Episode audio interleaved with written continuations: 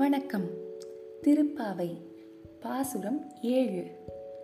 கீசு கீசென்றும் ஆனை சாத்தன் கலந்து பேசின பேச்சரவும் கேட்டிலையோ பேய் பெண்ணே. காசும் பிறப்பும் கலகலப்ப கைபேர்த்து வாசனருங்குழல் ஆய்ச்சியர் மத்தினால் ஓசைப்படுத்த தயிரறவும் கேட்டிலையோ. நாயக பெண்பிள்ளாய் நாராயணன் மூர்த்தி. கேசவனை பாடவும் நீ கேட்டே கிடத்தியோ. தேசமுடையாய் திரவேலோர் எம்பாவாய் பொருள். அறிவில்லாதவளே ஆனை சாத்தான் என்று அழைக்கப்படும் வலியன் குருவிகள் கீச்சிடும் குரலும் அவை தாங்கள் துணையுடன் பேசும் ஒலியும் உனக்கு கேட்கவில்லையா? வாசனை மிக்க கூந்தலையுடைய ஆய்க்குலப் ஆய்குலப் பெண்கள் மத்து கொண்டு தயிர் கடையும் ஓசையும் அப்பொழுது அவர்களது கழுத்தில் அணிந்துள்ள அச்சுத்தாலியும் ஆமைத்தாலியும் இணைந்து ஒலி எழுப்புவது இன்னும் கேட்கவில்லையா? எல்லோருக்கும் தலைமையேற்று அழைத்து செல்வதாக சொன்ன பெண்ணே நாங்கள் நாராயணனான கேசவனை புகழ்ந்து பாடுவது உன் காதில் கேட்டும் உறங்கும் மர்மம் என்ன? பிரகாசமான முகத்தை கொண்டவளே உன் வீட்டு கதவை திற. விளக்கம். பெருமாளுக்கு பல திருநாமங்கள் உண்டு. இதில் கேசவா என்ற திருநாமத்தை ஏழு முறை சொல்லிவிட்டு அன்றாட பணிகளுக்கு கிளம்பினால் அன்றைய பணிகள் தங்கு தடையின்றி முடியும் என்பது நம்பிக்கை. கேசவன் என்ற சொல்லுக்கே தடைகளை நீக்குபவன் என்றுதான் பொருள். வாழ்வில் ஏற்படும் தடைகளை கடக்கும் இப்பாடலை திவ்ய தேசங்களில் ஒன்றான ஆயர்பாடி டெல்லி ஆக்ரா ரயில் பாதையில் உள்ள மதுராவில் இருந்து பன்னிரண்டு கிலோமீட்டர் தலத்தை மனதில் கொண்டு ஆண்டாள் பாடியருளினாள். மீண்டும் பாசுரம். கீசு கீசென்றும் ஆனை சாத்தன் கலந்து. பேசின பேச்சரவும் கேட்டிலையோ பேய் பெண்ணே காசும் பிறப்பும் கலகலப்ப கைப்பேர்த்து வாச நறுங்குழல் ஆய்ச்சியர் மத்தினால் ஓசைப்படுத்த தயிரறவும் கேட்டிலையோ. நாயக பெண்பிள்ளாய் நாராயணன் மூர்த்தி. கேசவனை பாடவும் நீ கேட்டே கிடத்தியோ? தேசமுடையாய் திரவேலோர் எம்பாவாய். நன்றி.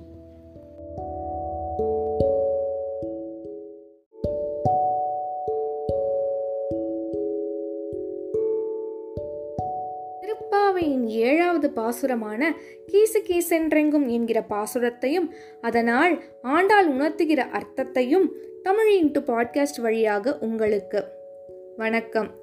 கீசு கீசென்றெங்கும் ஆனை சாத்தன் கலந்து பேசின பேச்சரவம் கேட்டிலையோ பேய் பெண்ணே மேலை பாசுரத்தில் கண்டது போலவே கிருஷ்ண பக்தியில் திளைத்த ஒருத்தி அந்த பக்தி மயக்கத்தில் படுக்கையில் மெய்மறந்து படுத்து கிடக்கிறாள்.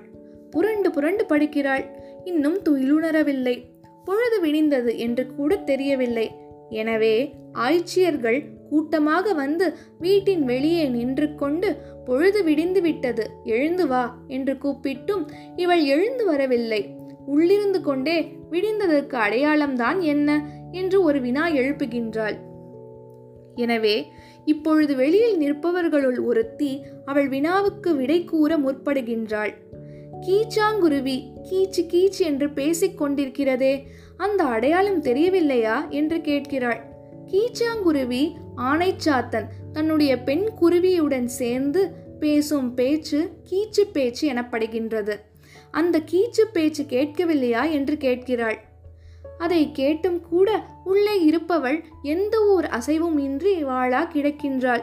வினா விடுத்தவளுக்கு விடை விடுத்தும் அவள் விழித்திருந்தும் மறுமொழி புகாராமல் இருக்கின்றாளே என்று வெளியே இருப்பவளுக்கு வெகுளி ஏற்படுகின்றது.